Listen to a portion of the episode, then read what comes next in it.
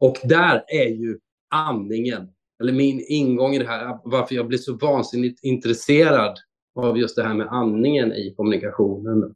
Det, det var ju att när jag började jobba med, jag började ganska snabbt efter min musikhögskoleexamen som sångpedagog jobba med, med folk som vill tala också, presentationsteknik och inte bara med sångelever. Jag var intresserad av det eftersom jag hade gjort det mycket på teatern och använt både min talröst och sångröst. Eh, och då märker jag liksom att folk, jag hör redan när de ringer att de har de här ljudliga inandningarna. Och jag, jag kan ju se framför mig hur axlar, bröstkorg, halsen spänns och förstår deras problem direkt. Att, att det här är en person som förmodligen påverkas extremt mycket för att om man ligger här uppe med andningen redan när man ringer ett telefonsamtal, hur blir det då om man ställer sig framför en publik eller mm. en vanlig presentation eller det kanske bara är några fyra, fem kollegor på jobbet som lyssnar. Ja. Då drabbas man ju oerhört hårt och då är det inte så konstigt att röst och eh, att, att man låter väldigt nervös och att man upplevs nervös och att röstläget går uppåt, att man får en kanske gällare röst och att man får hårda ansatser i rösten. Allt, det finns ju allt möjligt som, som då speglar sig i rösten. Ofta om man mår eh, på ett visst sätt så kan man oftast höra det på rösten. Liksom. Det är ju mm. vår inre spegel på något sätt. I veckans avsnitt av PLC-podden så gästas vi av David Sennestrand som jobbar med röst, kommunikation och retorik. Han är grundare bakom företaget Snacka Sunt och lär människor helt enkelt hur vi kan prata bättre både enskilt och framför grupper av människor och även hur vi kan också sjunga bättre och sjunga vår sång helt enkelt. Jag träffade David på Anders Olssons Conscious Breathing Summit där han hade ett väldigt roligt föredrag som också var väldigt informativt.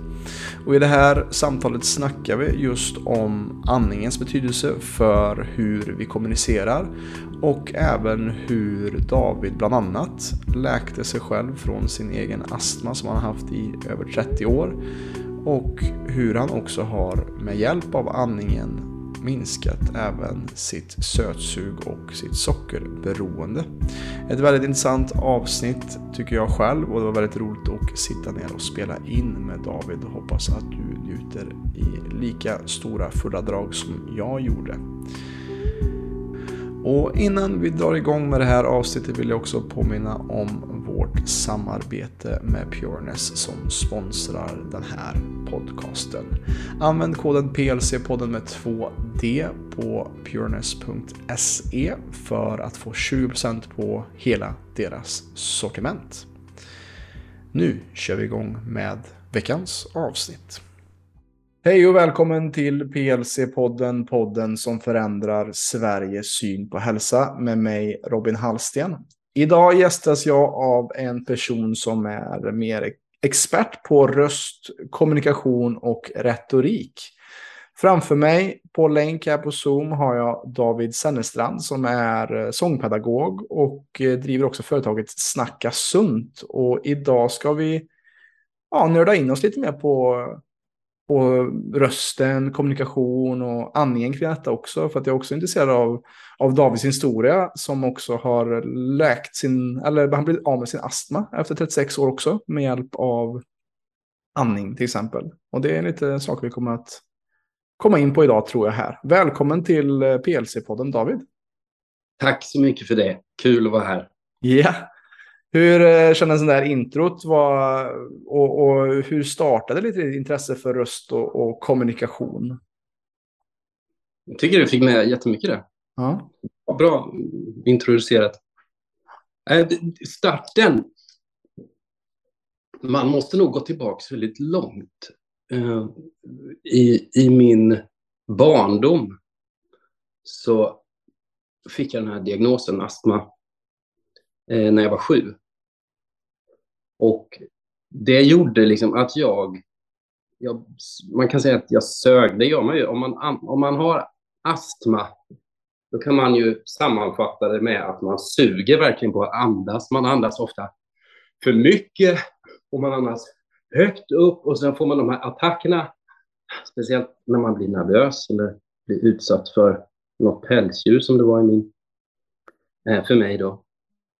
Då, då går det ju ut över sitt sätt att vara och sitt sätt att, att kommunicera och de här mekanismerna de sätter ofta igång när man står, när man är i en pressad situation. Till exempel när man kommunicerar inför folk, står framför klassen och pratar. Um, frågar en tjej på skoldiskot, eller man, man närmar sig en tjej och har tagit mod till sig och frågar ska vi dansa sista dansen. De här lugna låtarna kommer på. Och så känner man att nu, nu, nu kommer den här astmaattacken som gör att man blir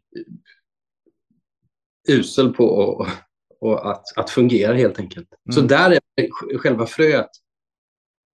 Det blir en väldigt långt tillbaka association när du frågar hur, det, hur mitt intresse startade. Men, men eh, inom musiken och sången speciellt, som det börjar med, när jag, när jag sjöng kan man säga att jag mådde, jag kände ju liksom att jag, jag mådde bättre då. Och då fick jag grejer att funka som inte riktigt funkade när jag, när jag eh, talade eller var i mitt eh, privata jag. Och sen så kom, kom teater och sådär. Jag har jobbat mycket som skådespelare genom åren också. Att, att, och att man hittar grejer genom att, att, att um, slippa sig själv lite grann, få in i karaktärer. Mm. Och eh, allt det här, sången är ju kommunikation, eh, teater, skådespel, att berätta, det är kommunikation. Eh, så att jag, jag mådde bra i de här sammanhangen. Och därav tror jag att, att jag blev eh, hooked på det här. Mm. För att gå tillbaka till din, din fråga här. Det var ett långt, långt svar. Ja, men jag gillar det.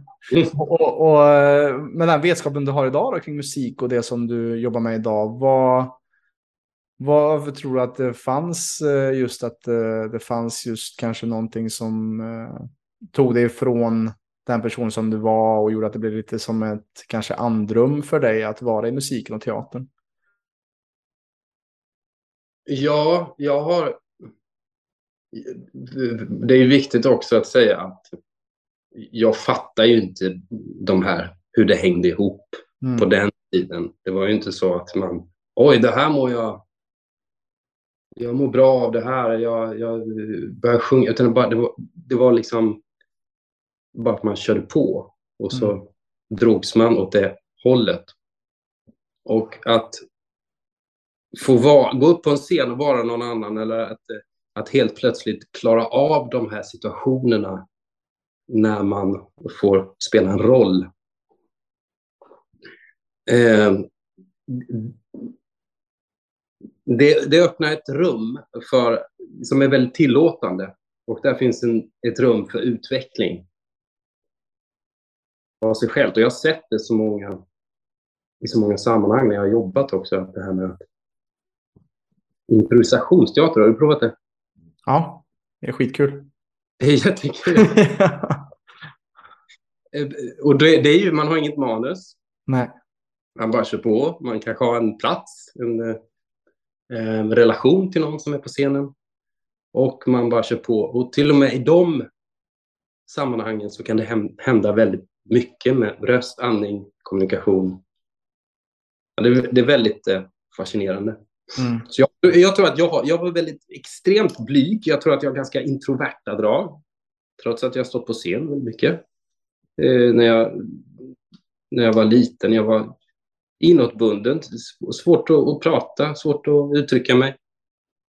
Det kan också vara, vara en sån grej då att man drar sig till forum där man får lov att det kanske mer är att man får lov att vara en större del av sig själv än, just än just att man slipper sig själv, som vi pratade mm. om. Det är kanske mer korrekt att säga att man får vara mer av sig själv eller att man till och med får, får hitta sig själv i de här sammanhangen. jag tror det är så viktigt att, att hitta någonstans att kunna få uttrycka de här sidorna som kanske är lite svårt eller lite nervöst annars. Att hitta en liten fristad. Och jag tänker själv på mig själv för att eh, jag blev liksom förälskad i hiphop när jag var i slutet på mina tonår. Och det var, tror jag, mycket också för att det var mycket attityd och mycket det här tuffa som jag kanske själv inte riktigt vågade uttrycka. Men hiphopen blev ett sätt för mig att uttrycka det här hårda och det här som jag kanske inte tillåter i mig själv. Eller, alltså jag mm. som är uppvuxen bondpojk som inte alls är från förorten så mycket av den hiphopen kom från så var det på något sätt skönt att så här, det här, ja, men också eh, mot jantelagen lite grann och kolla på mig störst, bäst och vackrast som det mycket är i hiphop. Alltså, jag, jag förstår verkligen vad du menar med att hitta en ställe där det är okej okay att vara någon annan än där man vill vara kanske, eller om man vill utvecklas till. Det är mm. intressant det där faktiskt, hur vi, hur vi dras åt kanske polariteterna av vad vi är eller vart vi vill någonstans. Ja, och att vi är inlåsta lite av vårt sammanhang vi rör oss i. Vi har tagit våra roller Just det. i klassen eller i gruppen som vi, vi kanske inte riktigt är så intresserade av egentligen, men, men, men vi, har, vi rör oss i de här mönstren och så blir de som en naturlag. Mm. Och för att bryta dem, då måste man hamna i något, kan, kanske man kan ja. bryta dem, man är medveten och eh, jobbar mot det. Men, men det blir till exempel lättare att bryta om du flyttar. Mm. Till en, du börjar på en folkhögskola, du känner inte en käft där och så får du liksom börja om på nytt egentligen. Och då kan du närma dig någonting som, du kan, som kanske är mer äh, av dig eller identitet och, och allt det där. Ja, men jag tror det behöver ske en separation för oss att växa på ett djupare personligt och spirituellt andligt plan också på, på många sätt och vis. Och det är därför man också säger att Jesus var tvungen att lämna Nasaret för att, att bli liksom större för att han hade kvar eller som vi alla om vi är från en liten stad så är det lätt att de som känner oss har känt oss i 20 år och har en bild av, men David när han var 11 var han så här och han är fortfarande det i mina ögon eller i, i våra föräldrars ögon är vi en viss person. Men som du säger, när vi hittar ett nytt sammanhang, när vi kan faktiskt välja och jag tror att många kanske känner igen sig det också som har varit på ensam på backpackerresa också. Att man, nu kan jag välja vem jag är och nu kan jag välja vilka sidor av mig själv som jag vill förstärka. Som jag kanske inte annars får för att jag har en viss roll eh, i min kompisgrupp eller i relation till min mor och far eller familj annars. Och att det finns en frihet i det, att börja om på nytt. Mm. Ja, ja jag, jag, jag kommer att tänka på i... Det finns, det finns inte så mycket i Bibeln, tror jag, om, om Jesus uppväxt, plats. Mm. Men han, det finns någon, någon någon liten glimt bara då han ser sin uppväxtort från ett berg och sen bara vänder han på sig, vänder ryggen åt så att mm. han går därifrån. Eh, och sen är det inte mycket mer om det. Om Nej. jag kommer ihåg rätt, jag kan inte mina, min bibel så, så men jag, jag kommer ihåg att jag berördes lite av hur, hur det var beskrivet att, att det var ganska starkt att vända ryggen åt sin uppväxt och då kan man tänka lite kring hur hade han det där? Mm. Oäkting. Um, vem som helst fick döda honom, tror jag. Mm. Om man var oäkting så kunde man döda den personen utan att få, ett, få någon slags straff. Jag ska inte gå för djupt i det här känner jag. För att. Det är något totalt fel. Men, men, kommunikation, eh, podden om kommunikation blev om Bibeln och Jesus istället. Ska vi skifta ämne? nej, men, nej, men det, det är intressant det där. Eh, och, och just att, eh, att i varje stund, i varje nu så kan vi också välja att vara någon annan. Att inte begränsa oss vid vad vi har varit. Eh, mm. Det är också någonting, jag tror det är det som vi är inne på lite här nu. Men, men jag tänker David så här just kring, kring kommunikation och jag såg ju dig eh, nästan uppträda. Det var nästan som ett uppträdande eh, på Conscious Breathing Summit som Anders Olsson eh, anordnade här för någon månad sedan. Och det var fantastiskt att se eh, just hur du kommunicerade på scen och just hur du förtrollade och trollband publiken lite grann med skratt och, och allvar. Och det är ju väldigt intressant det här med kommunikation för att vi alla har suttit i ett klassrum där det är någon som ja, är jättetråkig att lyssna på. Och sen så har vi haft lärare som varit trollbindande. Och som jag ser det så, så kan ju kommunikation, precis som musik, tas in i en sorts trans. Eller att man vill följa någon. Eller att det blir en kollektiv eh, känsla. Eh, precis när man sjunger också kanske. Vad, vad ser du, du som håller på mycket med rösten, kommunikation. Vad, vad är viktigt och vad tänker du på när det kommer till att framföra sig själv och, och hur kommunicerar man bra? Mm. Ehm, det, det är ju en jättestor fråga med så många olika dimensioner i. Mm. Jag tänker ju direkt liksom på det här med att eh, det, det, jag vet inte vem som har sagt det, men, men att, att vara sig själv är sin största superkraft. Mm. För att och associera tillbaka lite till vad vi har pratat om och det här att vara sig själv.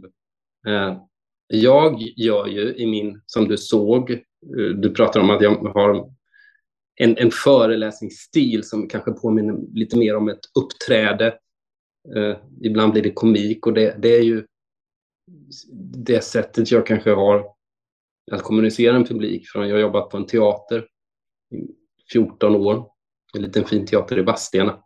Mm. Vadstena nya teater där vi har eh, ja, kört hundratals föreställningar för en publik och sen tar man med sig det in i en föreläsning så blir det en, en stil. Men sen finns det ju andra då som, som som har det lilla uttrycket. Eh, och då, då, tycker jag det är viktigt att inte prata om vad som är rätt uttryck och vad som är så här rätt sätt att kommunicera på. Eh, utan att, att framför allt vara sig själv i ett scensammanhang. Att, att, att tillåta sig själv att vara den man är framför en lyssnande publik. Eh, acceptera situationen eller, eller, ta sig rätt, ta sig rätten, våga ta platsen och rummet och tiden framför en publik. Det tror jag är det viktigaste mm. i kommunikation. Då tror jag att, att, att mycket löser sig. Om jag, om jag, eh, må, många går ju upp på scen och tror inte att de riktigt får ta pauser så att de kör över andningarna och blir stressade. Och då känns det ju som att man vill gå upp där och man vill få det gjort så fort det bara går. Just det. Jag, oh, jag gjorde det. Vad bra att jag gjorde det. Oh, det var jobbigt. Det var asjobbigt. Men nu, nu är det över. Åh, oh, vad skönt. Så att man har bara längtat till den här stunden efteråt, efter sitt framförande, då det är gjort.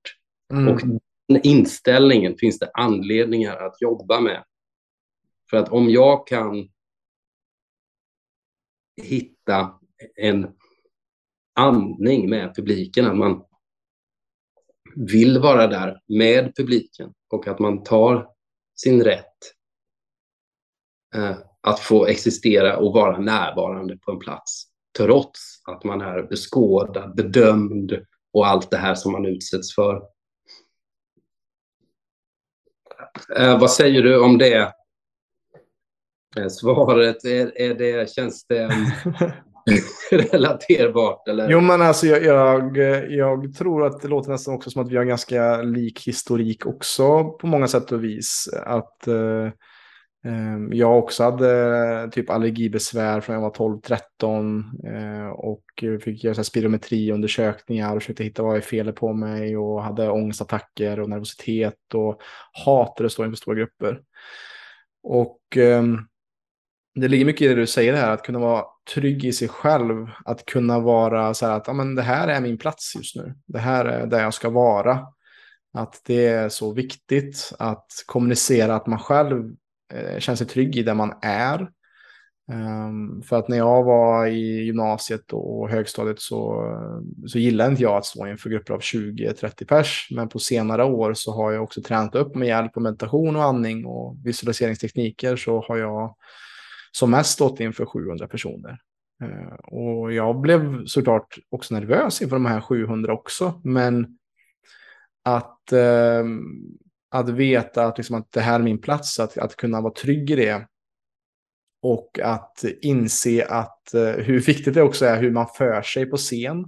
Det har jag också fått lära mig under, under hur jag kommunicerar, att inte gå fram och tillbaka som en skollad råtta på scen, utan stå still och att prata långsamt och ta pauser och, och den biten. Att hitta tryggheten i sig själv eh, har varit, eh, tror jag, nyckeln där som du säger, att, att veta att det här är min plats och att inte stressa sig igenom. Det är lite som en musikal eller en, en låt. Att, eh, jag tror det är Alan Watson säger att musiken är ju egentligen inte bara ljudet, utan det är också pauserna emellan som gör någonting kraftfullt. Till exempel om du bara pladdrar på och inte ger folk chansen att verkligen ta in dina ord och dina meningar så blir det inte lika kraftfullt. Så det tror jag är så otroligt viktigt just som med kommunikation och som man läste på din hemsida, gjorde min research att 38 procent av vår kommunikation är ju via rösten, men det är ju nästan mer som är just det fysiska, hur vi för oss och vårt kroppsspråk som dikterar också hur vi inger eh, självförtroende eller får förtroende av en publik. Mm. Vad tänker du kring det? Jo, men det, det tänker jag. Jag tänker lite på också som du säger när man kommer från, har spelat mycket teater och sådär. Mm. Första man får lära sig är de här vänd inte ryggen mot publiken, um, visa publiken, tala starkt, tala så alla hör, tala. Alltså det finns sådana här regler som man sen ägnar väldigt stor tid till att bryta mot. Ah, eh, och att eh, så när man cementerar sanningar så kommer man bli överbevisad igen och igen och igen. Mm. Helt plötsligt så kommer det någon som fångar dig och trollbinder dig som springer upp och levererar. Jag tänker på, när du säger det här så tänker jag på Leif GW Persson till exempel. Ja, exakt. För han skulle, ju... han skulle ju kunna lätt kunna såga hans teknik, hur han pratar och andas och vad han gör. Men han, folk älskar ju hur han kommunicerar, eller hur han pratar. Ja. Eh, det är därför jag, får återkomma till det här, jag, jag känner inte att jag måste säga så här ska man göra. Eller så här. Det finns olika uttryck i olika människor som är unika. Och om alla skulle... Om vi säger då mitt yrke som röstcoach, det, det perfekta sättet att tala. Att man har väldigt mjuk, mjuk stämma. Och gå tillbaka till hur man lärde folk att prata. Och man öppnar ett stort rum här och så har man de här mjuka, mjuka ansatser. Alltså, det skulle bli en mardröm om alla hade det idealet för att så ska man göra. Det är sanningen hur man ska göra på scenen. För eh, man, är ju, man är ju lite som mänsklig, alltså att man vill ha lite, det här ska jag göra, bang, bang, bang, och det här ska jag inte, inte att man är kategorisk, svart eller men att få utforska också eh, hur det blir om man bryter mot... Alltså, jag, jag, tror att det, det, ofta ligger i, i, i, mer det vi pratade om tidigare, att få, få vara hela sig själv. Att, att få tillåtelse att ta pauser, att vara närvarande, att, att bara, ah, nu är det tyst. Mm. Inga problem, jag är här ändå. Mm. Ni är här. Jag litar på er, att ni är, lyssnar och, och just vågar lita där på sin förmåga. Uh, men, men då kan det ju vara att, som jag tror det ofta är, om du tillåter dig att vara hela dig själv och, och, och, och vågar det, så innebär det kanske saker som att du pratar med en, en, en dynamik som inte är helt entonig hela tiden så att du liksom inte har någon melodi och du bara liksom... För det, det tror jag ofta är ett resultat då att man man kanske gömmer sig bakom någonting. Mm. Två människor som vill prata väldigt monotont och entonigt och lite tillbakahållet så att det inte riktigt kommer ut. Då. Så att man, man är, man, man, det hör ihop. Mm. Man är mer själv om man kanske, eller man vågar vara sig själv om man också vågar ge till publiken och då blir, det, då blir resultatet ofta kanske en starkare och mer dynamisk röst. Eh, att man vågar ta pauser, att man vågar jobba med dynamik, man vågar eh, jobba med den stora rösten ibland och med den mindre ibland och att man, Ja. man tar svängrum. Ja, jag, tror, jag tror det där är så viktigt, eh, för jag tänker tillbaka på, när, när du pratar, så tänker jag också tillbaka på mitt sätt och att hur det utvecklas med att stå inför personer och prata. Att på ett sätt så måste, jag tror att det är så i all, när man lär sig någonting, som, som du säger lite här, att först måste man hitta ett ramverk, man måste följa ett ramverk först.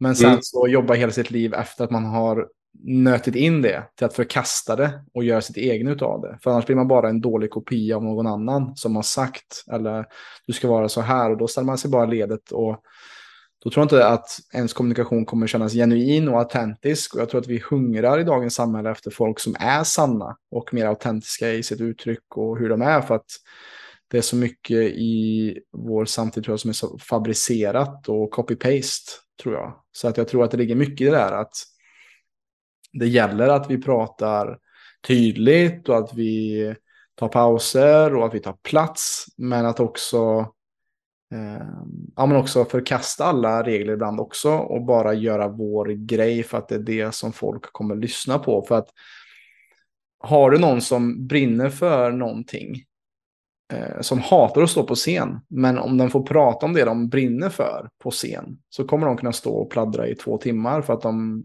hela deras själ brinner av entusiasm och de vill dela med sig och att så många som möjligt ska kunna prata om det. Jag tror att det är så är det är säkert för många eh, talare att de hade inte ens tänkt att de skulle bli talare, men på grund av att de har en sån brinnande entusiasm och sprida sin glädje för vad de håller på med så är det omöjligt att inte prata om det inför mängder av människor för att folk vill höra deras entusiasm och de vill bli smittade av detta. Och som jag lite sa innan, att man kanske vill bli, komma i den här transen som skapas av den här människan när de pratar. Eller, eller att det blir någonting som inspirerar. Mm. Det, det sv- svåra är ju då om man... Vad gör man eh, den dagen då man inte vill göra det eller då man, då man kanske inte är lika inspirerad eller Mm. ehm, då man... eh, om man har gjort det väldigt många gånger förr så att det blir som, som en teaterföreställning. Man spelar ju ofta många föreställningar. Mm. Ehm, och hur väcker man det då i sig själv så att, så att man le- levererar samma. Ehm, och det är väl det som, som, det är väl där teknik kommer in, tänker jag mycket. Mm. Att man med teknik också, det är ett fantastiskt verktyg att jobba med teknik och andningsteknik, röstteknik och, och få, få tag i de här medlen för att, att, att kunna nå ut och öka sina chanser att nå ut. Även när inte allt känns så där. Oh shit, jag är så inspirerad! Bomba! Eh, och, och det är väl ja, men det, är väl det man tränar mycket. Liksom. Det är det som mitt yrke går ut på. Och där är ju andningen. Eller min ingång i det här, varför jag blir så vansinnigt intresserad av just det här med andningen i kommunikationen. Det, det var ju att när jag började jobba med, jag började ganska snabbt efter min musikhögskoleexamen som sångpedagog jobba med, med folk som vill tala också, presentationsteknik och inte bara med sångelever. Jag var intresserad av det eftersom jag hade gjort det mycket på teatern och använt både min talröst och sångröst. Och då märker jag liksom att folk, jag hör redan när de ringer att de har de här ljudliga inandningarna. Och jag, jag kan ju se framför mig hur axlar bröstkorg, halsen spänns. Och förstår deras problem direkt. Att, att det här är en person som förmodligen påverkas extremt mycket för att om man ligger här uppe med andningen redan när man ringer ett telefonsamtal, hur blir det då om man ställer sig framför en publik eller mm. i en vanlig presentation eller det kanske bara är några fyra, fem kollegor på jobbet som lyssnar. Ja. Då drabbas man ju oerhört hårt och då är det inte så konstigt att röst och, och eh, att, att man låter väldigt nervös och att man upplevs nervös och att röstläget går uppåt, att man får en kanske gällare röst och att man får hårda ansatser i rösten. Allt, det finns ju allt möjligt som, som då speglar sig i rösten.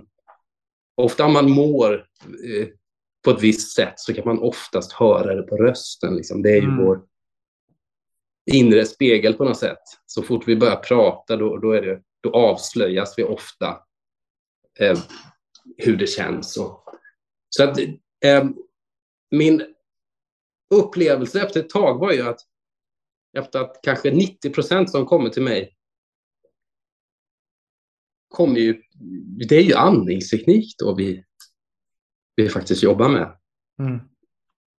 Eh, och att det är så otroligt många som behöver det här, det var, det var ju anledningen till att jag, jag sökte mig vidare och fortsatte att söka information om det här. Vad är det ultimata sättet att, att um, komma fram till en, en, en vardaglig bättre andning?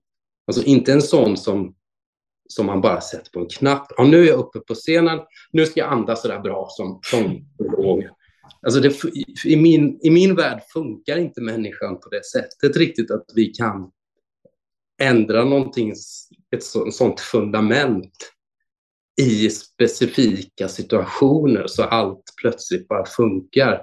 Snarare att då vill vi inte tänka på hur vi andas. Jag vill ju vara med min publik. Jag vill vara närvarande framför en publik. Jag vill inte tänka, ah, nu går diafragman går så och så utvidgas min bröstkorg lite där. Jag vill inte hålla på med det tänket, för då mm. tappar jag närvaro. Så jag, min, min um, det jag kom fram till, mycket inspirerad av Konstantin Buteiko och det här, de här metoderna som jag provade själv. Um, jag hörde att, att astma kan bli bättre och, och många sådana här grejer. Det var ju liksom att, att försöka gifta det här med mitt yrke och min röstcoaching, att, att, eh, att långsiktigt lära ut en bättre andning. Inte någon som bara är, fungerar i, i en parentes eller ett visst sammanhang när jag behöver det, utan den ska vara, den ska vara med mer eller mindre hela tiden. Ja. Och då blev de här grejerna väldigt eh, dels för min egen grej att jag körde något program med lite övningar, tejpa munnen på natten. Eh, mycket motion som hjälpte mig att när man motionerar så, så stänger man munnen och ser till att man andas genom näsan. Mm. Och sådana grejer. Um, lite övningar också, att andas mindre. Vänja kroppen vid en eh, mer ekonomisk andning, ljudlös, tyst. Och att efter åtta veckor så märkte jag att jag, shit, jag behöver ju knappt någon astmamedicin längre. För det här är intressant för att som jag läste så var brykanylen var liksom med dig överallt. Framför mobil och, och plånbok. Att det var, det var liksom din livlina för att du kunde få en astmaattack när som helst ungefär. Att du behövde ta två doser per dag för att det skulle hålla sig borta. Hur, hur var det att inse att de här åtta veckorna att shit, jag tror inte jag behöver den längre? Det var ju sjukt för att jag har prövat så mycket. Jag har ju liksom gett upp det där. Jag hade gett upp det för länge sedan då. Att, att få någon slags förbättring. Jag hade bara liksom gift mig med min medicin. Som mm. du säger, den har legat i min vänstra byxficka. Har du till och med fått så här ett, eh, som folk har snusdosemärke, har du så här brickanylmärke i dina jeans eller? Ja, och sen så ser det lite, ser det lite udda ut. Jag kan ju blanda ihop den där eh, lite avlånga brikanylen tanken, vad är det han... Kan det vara... Nej, eller... Ja, det kan ju bli lite... Lite tokigt. Lite tokigt, men det var, det var ju underordnat min trygghet. För jag visste att om jag inte hade den där, då kunde bara den tanken utlösa andningsproblem. Mm. Så det var den där hela tiden och eh, jag har provat eh, traditionell, as, eller astmaspecialister har jag gått till. Då har det snarare varit att jag ska öka min medicin, att jag ska använda mer kortison. Och där var det ingenting snack om andningen eller? Jag är bara nyfiken. Inte någonting. Inte någonting. Inte någonting överhuvudtaget. Aldrig. Under alla. Nej. Eh, 36 år av regelbundna besök. Mm. Eh, och sen har jag ju ta- testat vissa alternativa eh, behandlingsformer också. Eh, Bioresonansterapi finns det något som heter. Mm.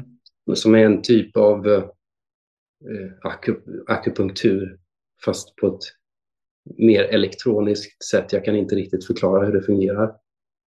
Det, det funkade bra till en början men sen kom det tillbaka. Mm. Fick någon positiv effekt. Det är ofta så tycker jag det, det, har, det har varit. Man har provat någonting, saltspa finns det någonting man kan göra också som rekommenderas. Känns lite bättre ett tag men sen kommer det tillbaka. Eh, och eh, att man ska äta. Morsan har köpt massa olika tillskott till mig genom åren. Ja. Mm. Väldigt, väldigt fint. Eh, med omtanken där, men det, det är ju liksom ingenting som man har känt att, att det har hjälpt. Eh, så att det, det här var ju då efter 36 år nästan, tror jag, av astma. Och då ska man också väga in att när jag har sjungit, då har jag mått bättre. När jag har haft, när jag undervisat i sång och röst, då har jag ofta känt att det är väldigt fritt i luftvägarna efter det. Mm. Det kan jag ju förklara idag. Varför det har blivit så att man ofta då förlänger sin utandning Mm. Och i, i förlängningen av utandningen finns det väldigt stora hälsoeffekter. Att man Yes. går ner i lugn och ro och eh, att, att, att eh, det, det är ett väldigt bra ett basic verktyg mot stress och press och sådär. Mm. Och i sången så kommer det ju automatiskt. Eh, de flesta sångfraserna är ju skrivna längre än när vi till exempel pratar. Så att man får den här förlängningen i... Utandningen, ja. Ja, Mm. och i frasering i all musik så är det ju liksom utandningen som det är fokus på. Man kan inte sjunga på inandning eller man, man gör ju en, man gör en andningspaus och så får man in luft och så övar man att göra den Ja. med eh, diafragman så att man ska få in ny luft och sen så är det ju utandningen då som är, är fokuset. Mm. Så där har jag ju mått bra och sen så svarar min kropp väldigt bra på de här övningarna jag gjorde åtta veckor. Eftersom jag hade vidrört de här grejerna. Och de här principerna för, för en bättre andning, fin, en, en del av dem finns med där också. Att, att man jobbar med en tystare inandning till exempel. Att den inte, för att när den låter mycket, det, det är lätt hänt att det fastnar här uppe då. Mm. Och att man förlänger utandningen, som vi precis pratade om, finns ju också högst närvarande i, i sången. Man studerar ju jättemycket med sång och det, man hittar ju extrema hälsoeffekter. Ja, du sa ju på den här föreläsningen, kommer jag ihåg, att, att ett av de bästa sätten för folk att bonda snabbast i grupp, det är när man sjunger ihop. Det tyckte jag var jätteintressant. Mm. Att det är ett av de bästa sätten för att få folk att komma samman. Och Mm. Det känns som att sång och rytm och, och musik är någonting som är så eh, uråldrigt och som alltid varit en del av vår kultur med ja, men, trummande. Eller, alltså, så bara tänka att vårt, jag ser vårt hjärta, det är som en trumma. Som trummar hela Ja. tiden. Och, Ja. eh, och det är också när man säger att följa ditt hjärta, det är också som att följa liksom, sin egna trumma.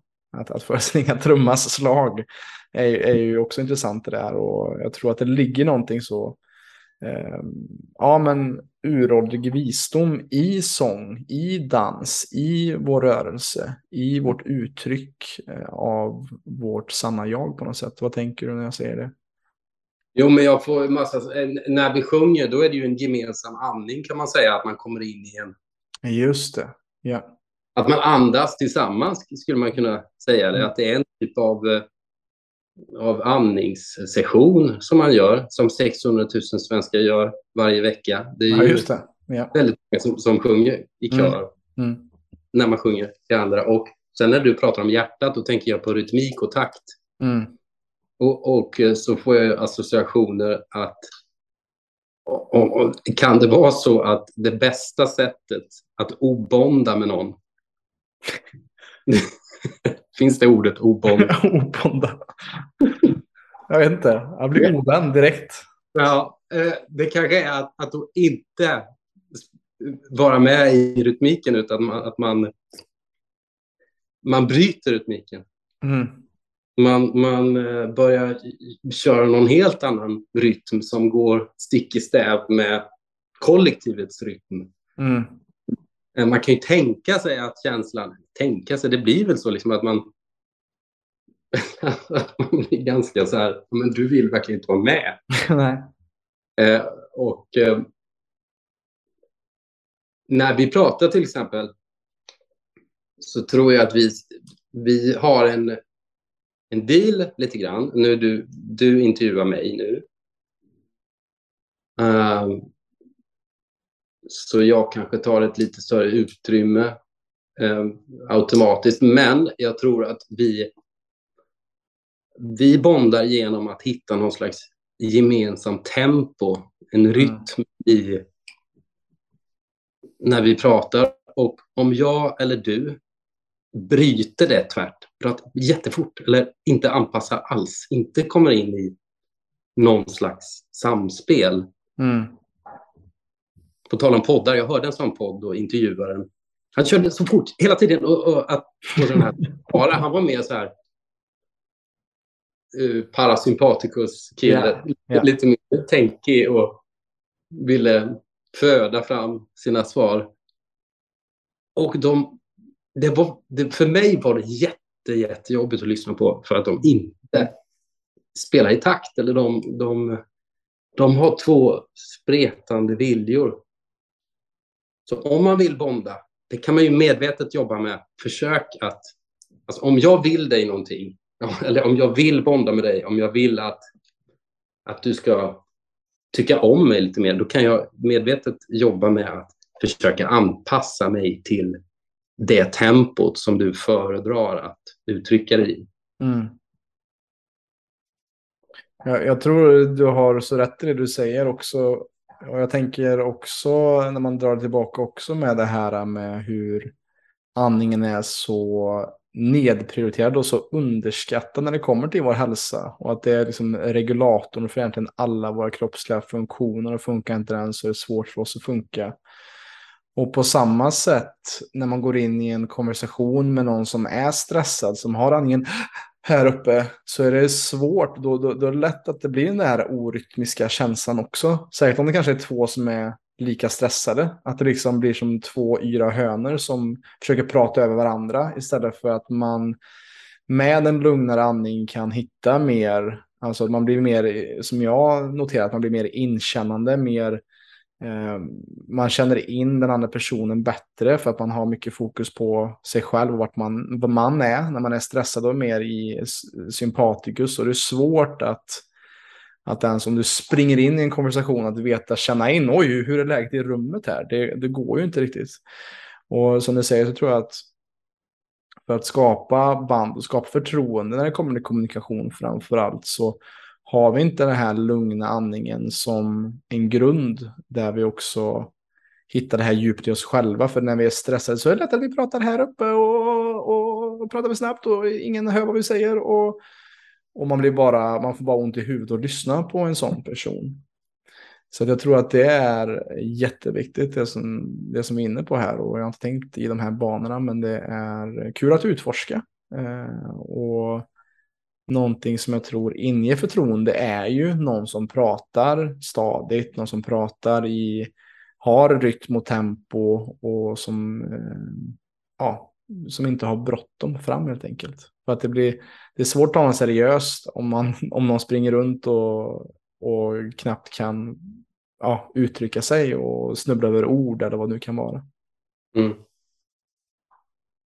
Ja, det är sant.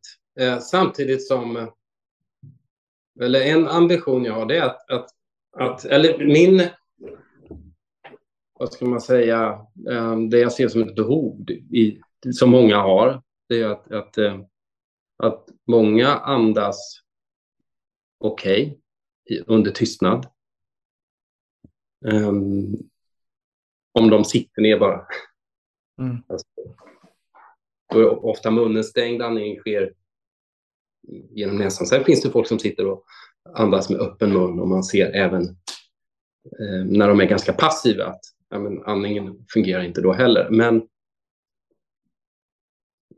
min erfarenhet det är att när folk börjar prata då blir andningen sämre och speciellt när någon ställer sig framför en, en publik, det kan vara en liten publik, en liten arbetsgrupp, fem pers bara, om de ska prata, då kommer det de här väldigt ytliga och där är, där är andningen som... Där, där finns det mycket att jobba på. Liksom. Det, det, det är många. Vad kan man göra där då om, om man eh, andas ytligt? Eller hur, hur gör man för att andas bra när man eh, ska prata inför folk till exempel? Mm. Då, då tycker jag att man kan, för det första måste man utgå från hur mycket man pratar. Eh, man brukar säga att ungefär en tredjedel av alla har ett så kallat röstyrke. Ett yrke där du pratar eh, väldigt mycket. Kanske om du sitter och pratar inom så här kundtjänst, mm. service, då pratar du väldigt, väldigt många timmar per dag. Och eh, då finns det ju ett väldigt stort behov om du däremot sitter och ett exempel på ett yrke där man är väldigt tyst. Um, Bibliotekarie. Bra. Ja. ja, precis. Då, då, kanske inte behovet är, är, är lika stort. Så det första är liksom så här, vad, vad har jag för ambitionsnivå? Om du är en sån som pratar många timmar per dag. Lärare till exempel också är ju extremt... Um, um, det krävs mycket mm. teknik då.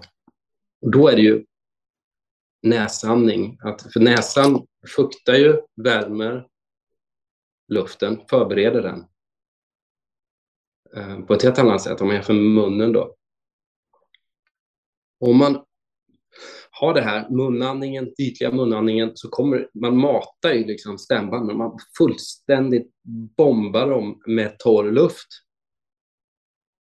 Och när stämbanden, det är ju döden för stämbanden, det är ju att det blir torrt.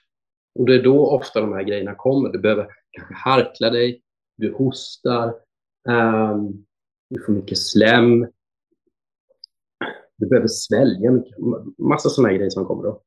Så att, att gå över till, till näsandning eh, med, med de här metoderna, det är ju det, det första, om jag hade en sån eh, klient. Att försöka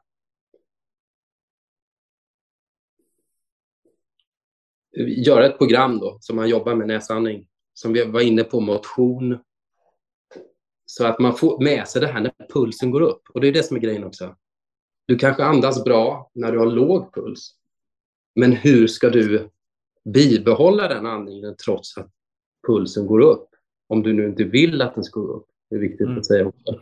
Men inför en situation där du pratar, då, då, då vill du inte att, att pulsen ska rusa upp. Och då är det ju det bästa du kan göra då, det är att bibehålla den här långsamma, rytmiska, tysta andningen genom näsan. Men det, det måste ju övas också. Ja. Så för, eh, det, jag tycker få pratar om det i, i, i kretsar där man är intresserad av andningen. Och det är en sak att öva andning när man sitter eh, kanske vid meditation. Men min favoritövning personligen för mig själv, det är ju att öva andningen, andning under tv-spel. Mm. Och då ofta inom skräckgenren. Okej. Okay. Mm. För då, då får man ju det här som ett brev på posten. Adrenalinet, pulsen som går upp, man blir rädd. Och under en sån spelpass då, till exempel använda en relaxator eller motståndsandning kan ju vara jätteeffektivt bara. Mm. Att sätta den i munnen så man bromsar utandningarna, få ner pulsen och lära sig hantera stresspåslag. Det spelar ingen roll om det är zombies på tv-spelet, det är bara ett exempel. Många gör ju inte det. Mm. Min ålder. jag kommer göra det så länge jag lever för jag tycker det är en väldigt kul grej. Så att um, hitta de här tillfällena att hantera andning under stress. Till exempel kallbad. Har du gjort det? Jag älskar det. Jag sitter och kollar ut över sjön här som utanför mitt, mitt fönster här. Ja, du bara längtade. jag har en liten eh, så här, hatkärlek till det just nu. Alltså, nu när jag bor så nära, jag har precis flyttat hit nästan, och, det, och då är det, så här, det är nästan för nära att man så bara, Åh, det är lite jobbigt. Så här. Men jag vet ju hur skönt det är och, och kan lägga i flera minuter också om det ska vara så. Men, mm. men det är ju precis som du säger, att inte bara, det är som jag ser med meditation också, det är, det är träningsgrunden för att hantera stress. Men Eh, du kan meditera i två timmar per dag men som ändå blir stressad ute i det riktiga livet. Och då har du inte integrerat vad meditation handlar om. Att kunna behålla lugnet och den medvetna närvaron i stunden. Och som du säger här med att också kunna, eh, att kunna bibehålla lugnet även fast man står inför en stor grupp. Även fast man är stressad och kanske anamma tekniker, till exempel långa utandningar när vi, när vi pratar eller när vi står inför en grupp. Det är ju där det intressanta sker på något sätt. Ju. Mm. Att, att använda det i, som man lär sig i teorin i praktiken. Hej min vän, Jonas här. Är du, precis som många andra, trött på dieter, kurer och kortsiktiga upplägg som aldrig funkar i längden. Du kanske tidigare har försökt göra en förändring kring din vikt eller ditt mående, men aldrig riktigt fått det att bli hållbart. I så fall så kommer du nu få chansen att lägga upp en realistisk och tidseffektiv hälsoplan som ska funka ihop med livspusslet under hela 2023. För på onsdagen den 28 december och 4 januari klockan 19.00 kommer jag hålla ett kostnadsfritt webbinar. Här kommer jag gå igenom nycklarna till hållbara vanor och hjälpa dig skräddarsy en plan för att skapa en balans kring alla hälsoområden. Om detta låter intressant så klicka in på länken som ingår i det här avsnittet. Men med det sagt, tillbaka till dig Robin. Men håller du med lite om att man glömmer den biten lite eller är det... För jag rör mig inte så mycket i sammanhang med meditation eller yoga. Mm. Jag har via sången och jag, jag har ett intresse för det. Och jag har övat det under motion, jag har övat det under ja, sådana här grejer. Man gör cykling, jag har tejpat munnen på natten, jag har eh, som, som mitt exempel här med tv-spelet kallbad. Mm. Um, det är där jag övar själv och känner att det ger väldigt mycket. Men, men håller du med om att, att eh, att det finns en ganska stor risk för väldigt många att det stannar vid en lokal eller att man övar det här i en miljö. Jag kommer in, det finns ganska mycket här där jag bor, meditationscenter. Man kommer in i en sån här lokal Och där är det nästan bara att man kommer in i lokalen så kanske man ändrar sitt Yeah. sätt på. Men lika, likadant kan det bli när man lämnar lokalen. Mm. Man bara, ja men nu är jag tillbaka i mitt Ja, precis. rus igen. Så att, och då reducerar man det till att bara funka i en viss miljö, i ett visst sammanhang, vilket kan vara fantastiskt. För det är ändå liksom en, en timma av eh, avkoppling och att man f- får, får energipåfyllnad och sådär. Men att, att det inte får följa med i vardagen och speciellt i de här situationerna vi tycker är jobbiga, det tycker jag är lite sorgligt om man inte... Ja, men jag kan hålla med dig att det, det ser jag också ofta och i mig själv. Liksom den största utmaningen med meditationen den biten är att hur kan jag ta med mig det här? Eh, inte bara när jag sitter på min meditationskudde vid mitt eh, altare och mediterar, utan hur kan jag också ta med mig det ut i vardagen? Och hur kan det göra mig till en bättre människa? Alltså för att många tror att ah, meditation gör mig till en bra människa. Nej, inte, inte per definition. För det är också vad du gör med det du gör med meditationen. Hittar du det här inre lugnet och kan kultivera det och sprida det med dig ut i din vardag och till de du interagerar med kan du vara i ett balanserat state även fast någon står och är arg på dig. Eller, eh, eller väljer du ilska? Det är ju där det, där det är just träningen i till exempel meditation att iaktta sina känslor och tankar.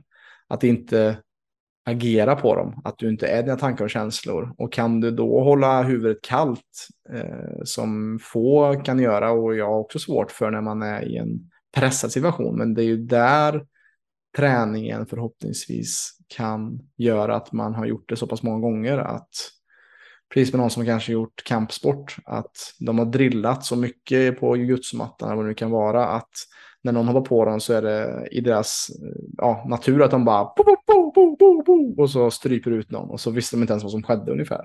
Alltså det är väl lite det man vill när det kommer till meditation, att det blir en integrerad del och inte en separat som du är inne på, att det inte blir en separat sak som vi gör en gång i veckan, en timme. Åh, det är så skönt, men sen kommer vi tillbaka direkt in i stressen igen.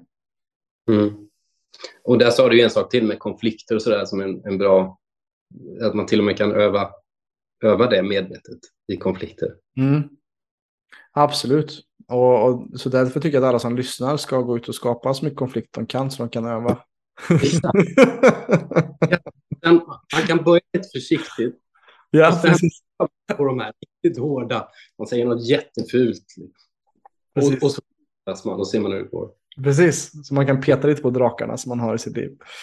Ja. Nej, det kanske inte är det man ska ta med sig främst från den här podden, men, ehm, det är helt omvänt. men vi får se, vi kanske får, en, vi kanske får feedback på mail här sen kring detta. Men, men David, vad, vad skulle du säga då? eh, Vad är det man ska tänka på? Vad ska man inte göra när det kommer till kommunikation med andra, tycker du? Vad man inte ska, rent tekniskt eller hur... Ja, både och. Du får tolka den frågan hur du vill, både tekniskt och kanske hur du, hur, hur du själv ser på hur kommunicerar du inte på scen eller med människor.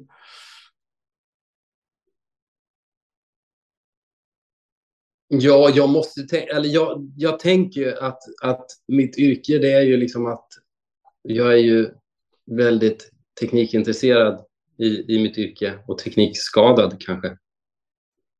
Och ehm, det finns ju så otroligt många grejer eh, så, som man kan koppla till hälsa också i det här.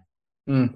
Eh, någon som eh, jobbar då, om vi pratar om det igen, en lärare som, som går upp med en väldigt stark ljudnivå och hamnar i det här läget att man andas högt, eh, muskler kring eh, struphuvudet börjar jobba och kompensera.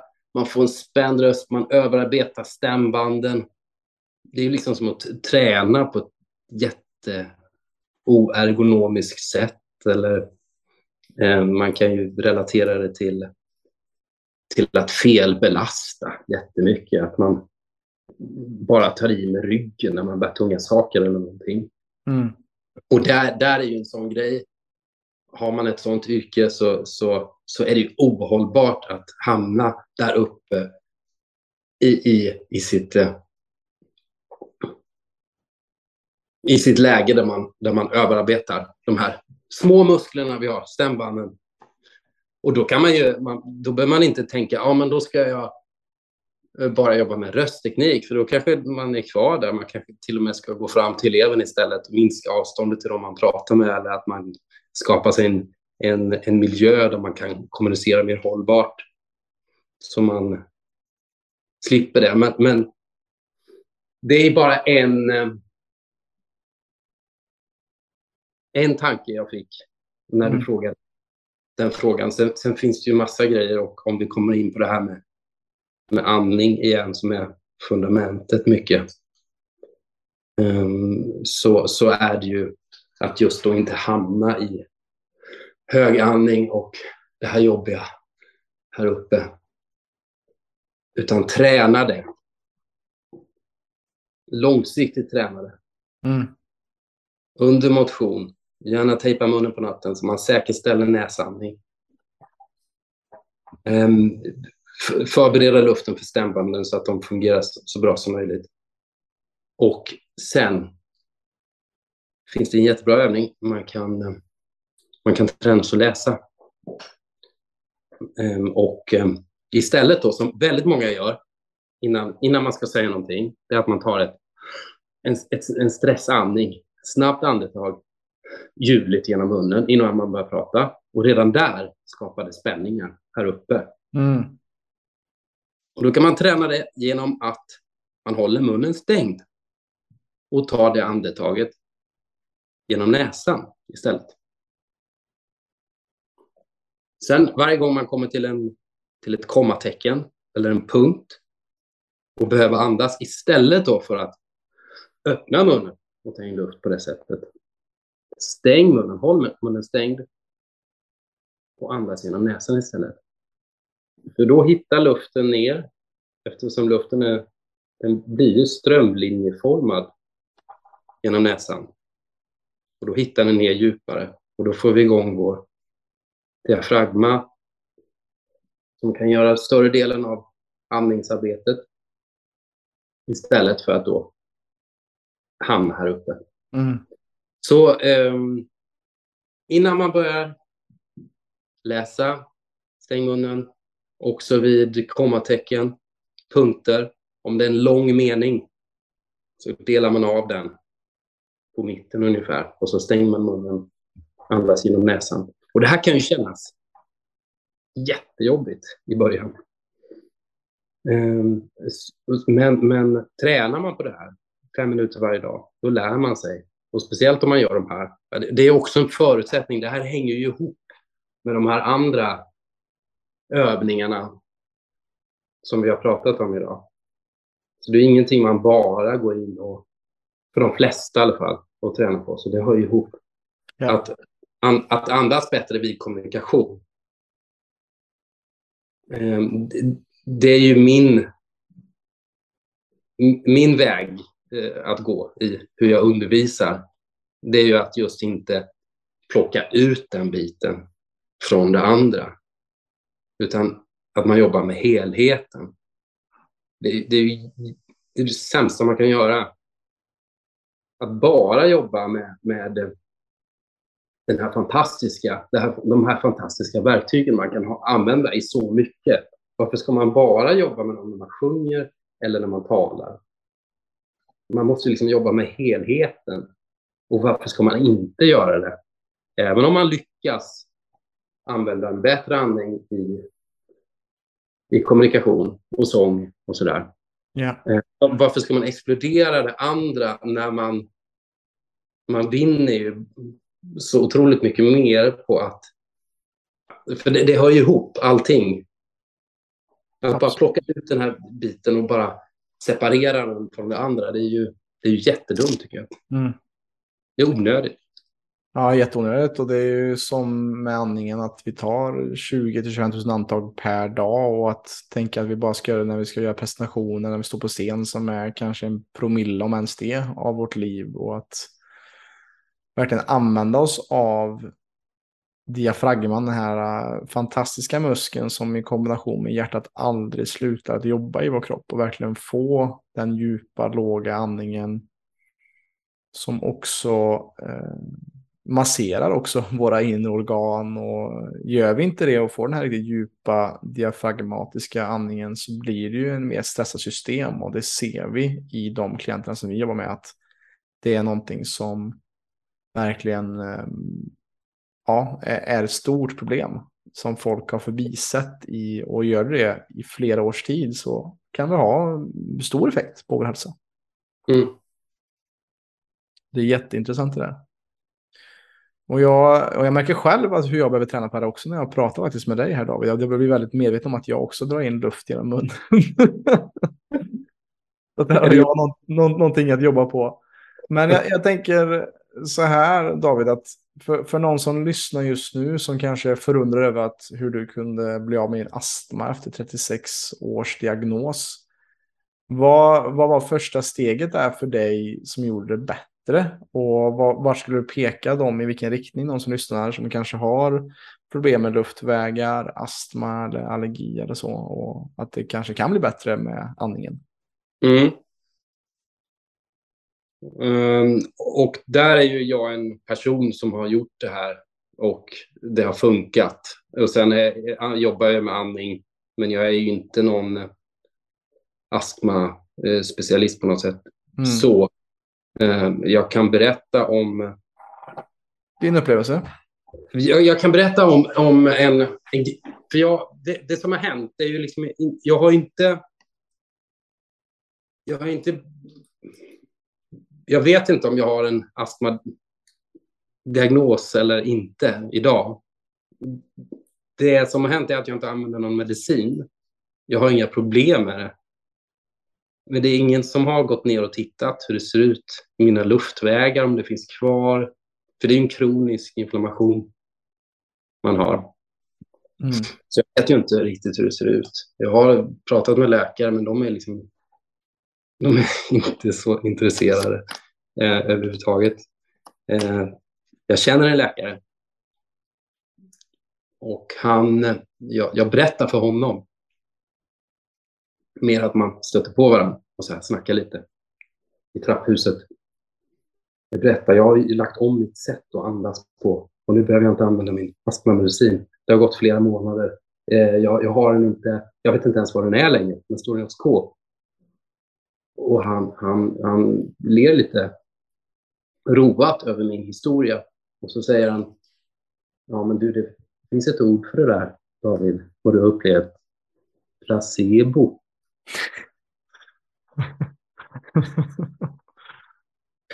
eh, och det tror jag speglar en inom det medicinska mycket tyvärr. Det finns undantag. Ja, men intressant när du ändå har, du har gjort förändring i andning. Du har gjort väldigt mycket med tekniker för att, och hur det redigeras till, ja men det där är placebo. Mm, men jag börjar tänka så självkritiskt. Som jag, tänk mm. om det är. Mm. Jag går raka vägen. Men vad spelar det för roll då? För att om du, om du är fri från det och du är bra så, så och det är placebo, då är det väl, det är väl bara bra att du Ja, och det håller de ju med om. Det tror ja. jag att han tyckte, men det är svinbra. Placebo är asbra om det funkar. Ja, exakt. Eh, men jag är inte nöjd med det. Eh, jag, jag vill veta. Mm. Och det kanske är kontraproduktivt, och så att för om det är placebo och jag blir medveten om att det är placebo, då kan jag komma tillbaka. Ute på djupt vatten. Men det jag gör, för att jag är väldigt övertygad om att det är näsan som är nyckeln. Mm. Eh, till, till att det blivit så mycket bättre. Att, att det är liksom själva grundstenen till att jag inte får de här andningssvårigheterna längre. Mm. Så jag lånar min, eh, min dotters um, dykklämma. det är en sån där man har över näsan. Mm. Om man ska dyka. Um, för att inte få kallsupa. Är det väl. Och sen har jag den på i fyra timmar. Så jag bara kan andas genom munnen. Astman eh, kommer efter någon halvtimme kanske. Oj. smygande på. Inte att jag får värsta andningssvårigheterna, men jag känner irritationen. Mm. Jag känner vad som händer i mina luftrör. Att det blir trängre. Sen efter fyra timmar så tar jag av den här. Och jag får jobba i, i flera dagar med de här övningarna väldigt intensivt som jag har gjort då. För att komma tillbaka till... Så jag gör om, man kan säga att jag gör om... Jag blir väldigt medveten vad jag behöver göra med min kropp utan medicin för att eh, komma tillbaka till mina, till mina bättre andningsmönster igen. Just det. Så att i, I och med det blir jag väldigt medveten om. Jag kan till exempel inte göra, det finns Wim Hof-övningar. Jag vet inte om du har mm. på med sånt. Jag, jag, kan inte göra det genom munnen, att man hyperventilerar för att jag får astma av det. Mm. Då måste jag ha min astmamedicin. Så, så att för mig är kopplingen näsa, munandning eh, totalt avgörande. Mm. Att bara ha den, eh, den, prova det, skulle jag säga. Mm. Om man på det här, har astmaproblem, så bör man prova det. Och då bör man göra ett, eh, då bör man gå in för det här lite grann och eh, skapa en rutin och göra varje dag. Man, man, måste, man kan inte tänka att det är någonting som... För någon, någon kanske upplever en förbättring på en vecka, någon annan kanske det tar tre månader för. Men jag skulle ladda ner en, eh, en app faktiskt. Som heter eh, Advanced Butaco. Mm. Och här får man två stycken övningar. Helt gratis. Och eh, det är mycket med att man kommer ner i, i andningsfrekvens. Alltså man, man skapar lufthunger. Eh, man blir guidad, för det här är ingenting man ska överdriva. Så man måste ta det stegvis. Och så optimerar man sin näsandning och eh, att man kommer ner i att man andas mindre helt enkelt. Och det här är ju det är ett väldigt stort kapitel att förklara varför ska man andas mindre och sådär. Men, men man kan väl jämföra det med någon, någon, eh, något fordon kanske då. Som, som eh, faktiskt fungerar bäst om man ger inte för lite och inte för mycket. Utan mm. Man Använder hög växel istället för att ligga på tvåan i 90 kilometer. Ja. Och det spelar ingen roll om man ger en elbil nu. Vi måste börja prata elbilar nu. kan inte säga bensin, eller får vi göra, men, men snart är vi där att det finns mm. fler elbilar. Om man ger för mycket el till mm. en bil eller om man ger den mer än vad som går åt, den kommer inte gå bättre, eller? Nej. Eh, och inte heller för lite såklart. Men eh, det är mycket som tyder på att människor andas för mycket. Mm. Ja.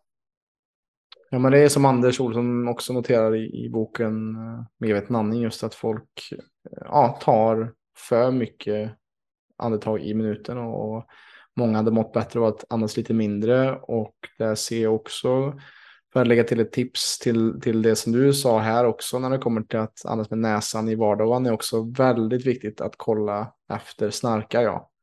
Eller hur är min andning på när jag sover? För att där har du en tredjedel av din andetag och en tredjedel av din andetag så kan det också vara en grund till det som du kanske hade också eh, på ett sätt kan jag tänka mig. Mm. Att, att när vi inte är medvetna om när vi andas så andas vi i ena munnen så kan det stressa vår kropp något så kopiöst. Exakt. Eh, och för astmatiker, det är ju ingen eh, spekulation, utan det är mer fakta att vi andas, nu säger jag vi, eller jag andades eh, två till tre gånger så mycket som är mm. normalt. För att eh, känslan när man får en astmaattack, det är ju att jag vill ha massa luft. Mm. Så jag vill göra precis tvärtom vad jag ska göra. Om jag har varit på någon fest när jag har varit tonåring eh, och så har det varit någon hund där eller en katt eller så har jag behövt gå och ställa mig utanför huset. Medicinerna kanske inte har hjälpt. Och då är min känsla att jag vill ha massa luft. Jag vill ha så mycket luft och jag får den inte, men jag vill ha mer, mer, mer. Men, men svaret i det här blev ju mindre då, för mig. Det var, nyckeln blev att, att det var precis tvärtom. Ja. Och det vet jag Anders Olsson har sagt, eller jag vet inte om jag har läst i boken. Det här med ett äpple, väldigt bra liknelse tycker jag med, med ett äpple. Att man tar ett bett och så lämnar man äpplet. Och så kommer man tillbaka och kollar hur det ser ut där, vid det området man tog bettet. Att det är brunt och har totalt ändrat till färg för det har blivit överoxiderat. Mm. Och jag kunde relatera det ganska mycket. Jag vet inte allt om hur det fungerar och vad det är som händer. Men om man, om man tänker att man att, att man också kan då att, att det får stora effekter i kroppen rent fysiologiskt om man överoxiderar den eller att om man, om man får för mycket syre.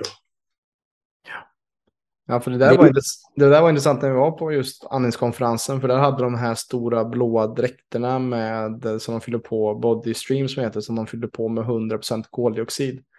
Och koldioxid är någonting som är väldigt intressant när det kommer till andningen, för att det är någonting som vi sett som en restprodukt eller någonting som inte är bra för oss. Medan mm. om vi hade varit i 100% syre så hade vi dött. 100%, 100 koldioxid gör att vi slappnar av istället.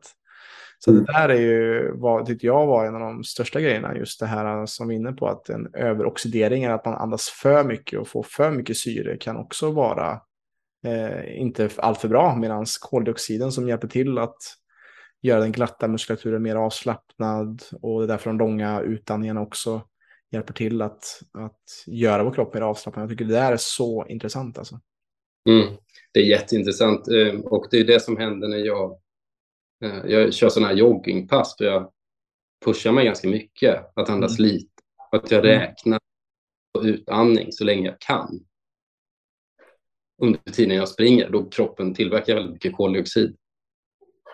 Och eh, försöker hitta den där nivån då, liksom, att det fortfarande går att, att, att, att springa utan att man måste här, öppna munnen och, och balansera där.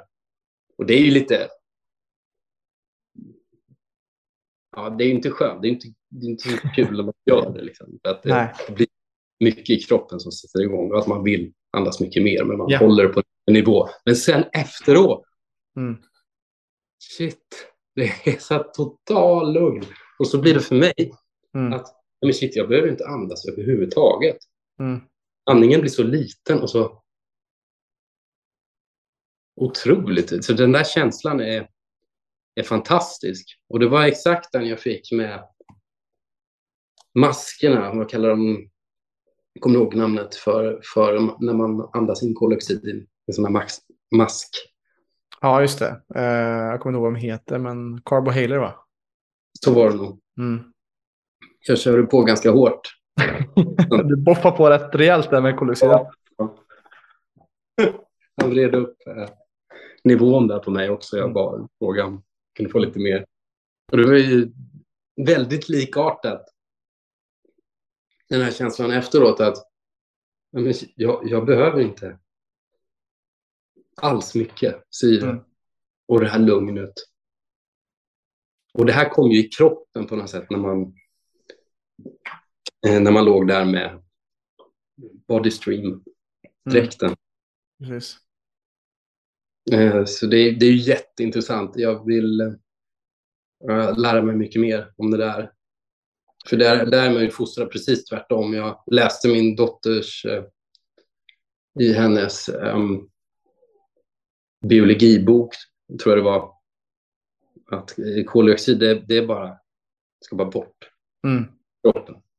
Ja, precis. Ja, men det är exakt det, det jag också fått lära mig och så får man ett helt annat perspektiv eh, och att se att oj, det påverkar oss mer än vad vi tror också när det kommer till det parasympatiska som jag jobbar väldigt mycket med när det kommer till PLC också med mm. meditation, hitta lugnet och, och, sova bättre. Så det där är jätteintressant. Men det är ju också att man i början är det ju inte roligt, alltså de här övningarna jag pratar om med appen, uh, Buteco Institute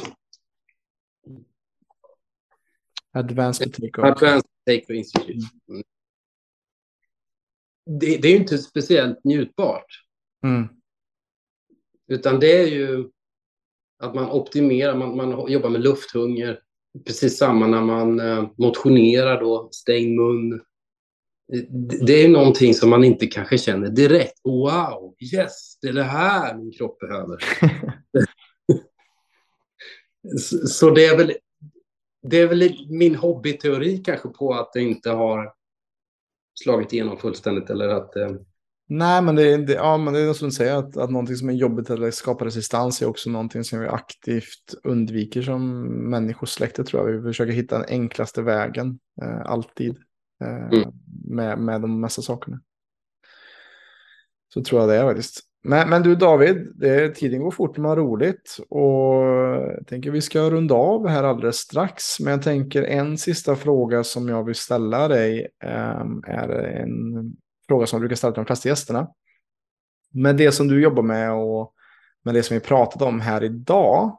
Uh, hur kan vi förändra uh, vårt sätt att kommunicera bättre och därigenom må bättre? Och på så sätt hjälpa att förändra Sveriges syn på hälsa.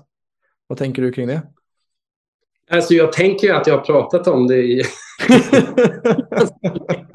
Fan, har du inte lyssnat eller? Jo, men det har du faktiskt gjort. Det har du faktiskt har lagt ut texten. Candy Crush eh, på telefonen. Vad sa du? Du har någon liten Candy Crush, ett spel på telefonen eller något sånt där som du sitter och fipplar med. Exakt. Jag tar det från början. Exakt. Jag ska jag sammanfatta då, för vad du har sagt då? Du har snackat mycket om hur andningen är så viktig. Eh, du har snackat om just det som Anders Olsson snackar om, den här låga, djupa andningen, alltså med näsan. Du snackat om att ladda ner Advanced Potato eh, för att öva, öva din koldioxidresistans har du också snackat om. Mm, vad har vi mer snackat om? Nej, det är ganska bra. Vi har snackat mycket om astma. Vi har snackat astma. mycket om... Vi har inte snackat om alla andra fina grejer som kommer... Nu känns det som att jag börjar förlänga intervjun här men, men mitt sockermissbruk, ah. det, var, det var fullständigt horribelt vad mm. jag kunde socker. Mm. Jag är uppväxt i Småland. Ehm, Frikyrkobältet, där, där kör man mycket kakor och godis. Mm. Mindre alkohol, men väldigt mycket kakor och godis. Ja, just det. Alltså, Sju sorters kakor. Ja, exakt. Mm. Mm. Man ska ta av alla. Ja. Annars blir man sårad. Och helst två. helst två av varje. Och sen blir det ostkaka. Och hoppar vi av med en prinsesstårta i slutet som pricken över i ett. Lite, lite fudge och kolor och grejer efter det. Mm. Då går vi hem så. Så att jag är lite fostrad i det och jag har haft faktiskt problem. Och det är ingen, det är ingen som tar på allvar när man pratar om de här problemen med socker tycker jag. Mm. Att folk bara skrattar och sätter dem fram. Om jag skulle säga att jag är nykter alkoholist, mm då är det ingen riktigt, det är inte många som skulle bara, ja, jag sätter whiskyflaskan här på bordet. Vilket man kan förstå lite grann. Ja, precis. Eh, men ändå så, är det, så har det varit ett stort problem för mig som försvann i, i och med att jag började andas bättre också. Jag kan känna det om jag är trött, eh, sovit dåligt, då kommer det här sockerbehovet tillbaka. Just det. Eller om jag är lite småsjuk, då, och då blir det väldigt Eh, och det var bara en liten grej jag ville trycka in som en pepp här i slutet för mm. att för att svara på din fråga. Vad vill jag skicka med? Jo, men det är ju att man får med det här med kommunikation och prat och stress och press som ofta är relaterat till situationer där vi kommunicerar med andra. Mm.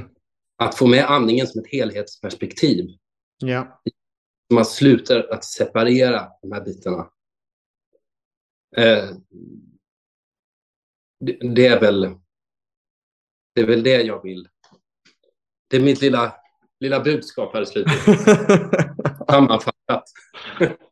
Ja, men jag tycker, det, jag tycker det är bra sammanfattat. För det, ja. det är ju det. Kan vi skapa mindre stress när vi kommunicerar så skapar det mindre stress generellt i våra liv. Och att det kanske också i sin tur då inte skapar stress, alltså den här anticipation, vad heter det? Att, att, att vara stressad inför någonting. Eh, att vara stressad inför en presentation eller att man går och tänker flera veckor alltså, på det. Att komma tillbaka till andningen och hitta sätt att möta den stressen så att man kan bli en gladare och helare människa helt enkelt. Och närvaro i det. Andningen, mm. när jag pratar om andning så finns det det hoppas jag är lite underförstått, att det, det betyder ju närvaro också. Att, mm. att, att vara på en plats, jag får tillåta mig själv att andas, att vara tyst, att vara människa. Även om jag står framför en publik. Ja. Och våga, våga göra det också. Tillåta sig. Tillåta dig själv att ta plats. Mm. Och med det tänker jag att vi rundar av innan dess bara. Vart hittar folk dig David om man vill veta mer? Om man vill jobba med dig eller ha föreläsning med dig kanske till sitt företag. Vart, vart um, kollar man? Vart hittar man dig? Eh, ja, då kan man gå in på snackasunt.se.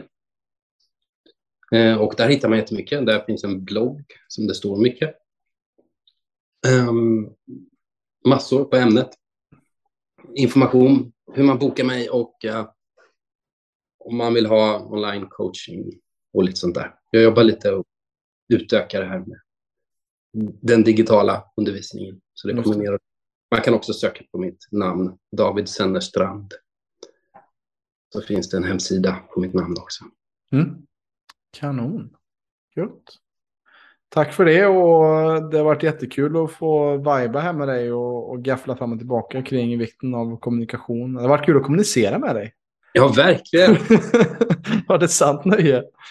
Och, och för dig som har lyssnat och tyckt det här hade varit intressant och kanske känner inspirerad, för all del om du vill dela med detta till eh, när och kär så att vi med stadig, rask takt kan förändra Sveriges syn på hälsa. Tack för idag, för att du har lyssnat och tack David för din medverkan. Tack. Stort tack för att du har lyssnat på detta avsnittet av PLC-podden. Om du som lyssnare är intresserad av att få bättre balans på din kropp och hälsa så kan du gå in på www.plclub.se. Där kan du göra en gratis hälsoundersökning och läsa mer om hur vi hjälper människor på ett holistiskt sätt att skapa mer energi, få igång förbränningen och minska värk. Alltså www.plclub.se. Vi finns även på Instagram, YouTube, Spotify och Facebook at Premium Lifestyle Club om du vill ta del av mer gratis material. Stort tack för din tid här med oss.